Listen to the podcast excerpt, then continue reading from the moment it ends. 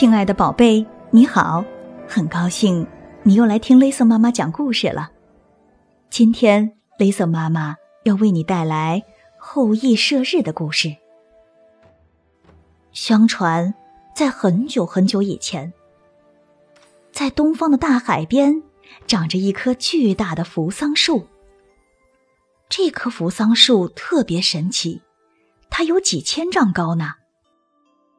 东方天帝的妻子有十个孩子，都是太阳。他每天都会带着这十个太阳孩子在这洗澡。洗完澡后，太阳孩子们像小鸟那样挨个儿栖息在扶桑树上，但会留下一个太阳孩子栖息在树梢上。当黎明预示着白昼的来临时，栖息在树梢上的那个太阳孩子，便坐着双轮车穿越天空。十个太阳每天一换，轮流穿越过天空，从东向西，给大地万物带去光明、热量和温暖。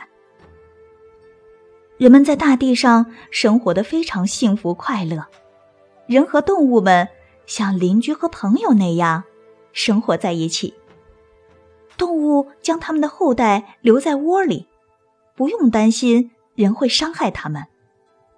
农民呢，把谷物堆在田野里，也不用担心动物们会把它们偷走。人们就这样过着日出而作、日落而息的生活。在那个时候，人们特别感激太阳，因为太阳给他们带来了光明。时辰和快乐。可是有一天，最小的太阳弟弟觉得天天都这样太无聊了，一个人很孤单。于是他说服九个太阳哥哥一起到天空痛快的玩耍一次。第二天一早，天上的玉鸡一叫，十个太阳兄弟就争先恐后的爬上双轮车，升到了天空中。车子一路前行，太阳兄弟们互相打闹着，越玩越高兴。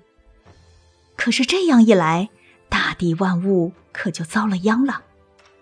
十个太阳兄弟像十个巨大的火团，一起释放的能量烤焦了大地，森林着火了，好多好多的树木都烧成了灰烬，好多好多的动物都被烧死了。最后，河流干枯了，大海也干涸了，鱼儿都死了，而岸上农作物、果树都枯萎了。这样一来，人和家畜的食物就没有了。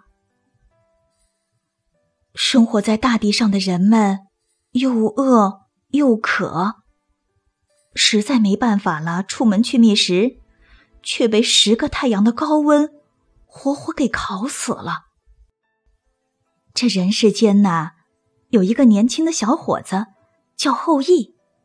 这后羿呀，身强力壮，而且他还是个神箭手，箭法超群，百发百中。他看到大地上一片焦黄，被渴死的人们。和被晒死的动物不计其数，他心里难过极了。为了帮助人们脱离苦海，后羿决定射掉那多余的九个太阳。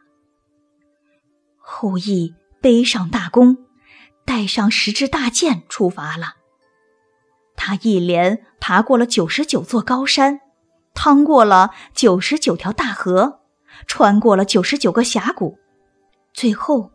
来到了东海边，后羿登上东海边的大山，看见十个太阳兄弟正热热闹闹的坐在双轮车里，准备一起出去玩呢。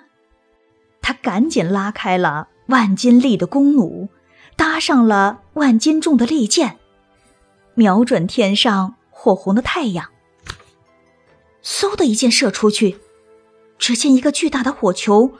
呼啦啦的从天上滚了下来，火光四溅，金色的羽毛漫天飞舞。后羿跑过去一看，原来是一只金色的大鸟。接着，后羿又拉开巨弓，砰的一声射出去，同时又射落了两个太阳。天上剩下的七个太阳，这下可吓坏了，大声叫喊着往四面八方去逃命。后羿又狠狠的射出了第三箭，这一箭更是射落了天上的四个太阳。其他的太阳见了，吓得浑身颤抖，无处逃身。就这样，后羿接连射掉了九个太阳。最后的那个太阳看见了，心里害怕极了，赶紧躲进了大海里。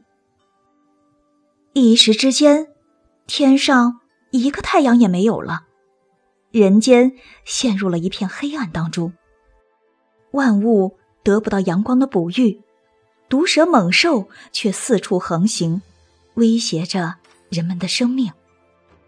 于是，人们请求天帝。把第十个太阳召唤出来，让人类万物得以繁衍生息下去。就在这天早上，东边的海面上出现了美丽的朝霞。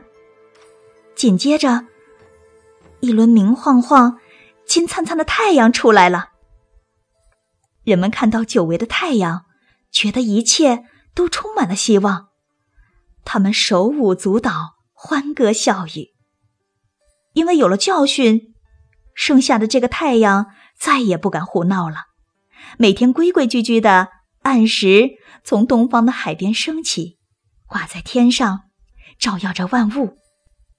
等到黄昏时候，再从西边落下去。英雄后羿因为射杀了多余的九个太阳，拯救了万物，得到了人们的热烈拥戴。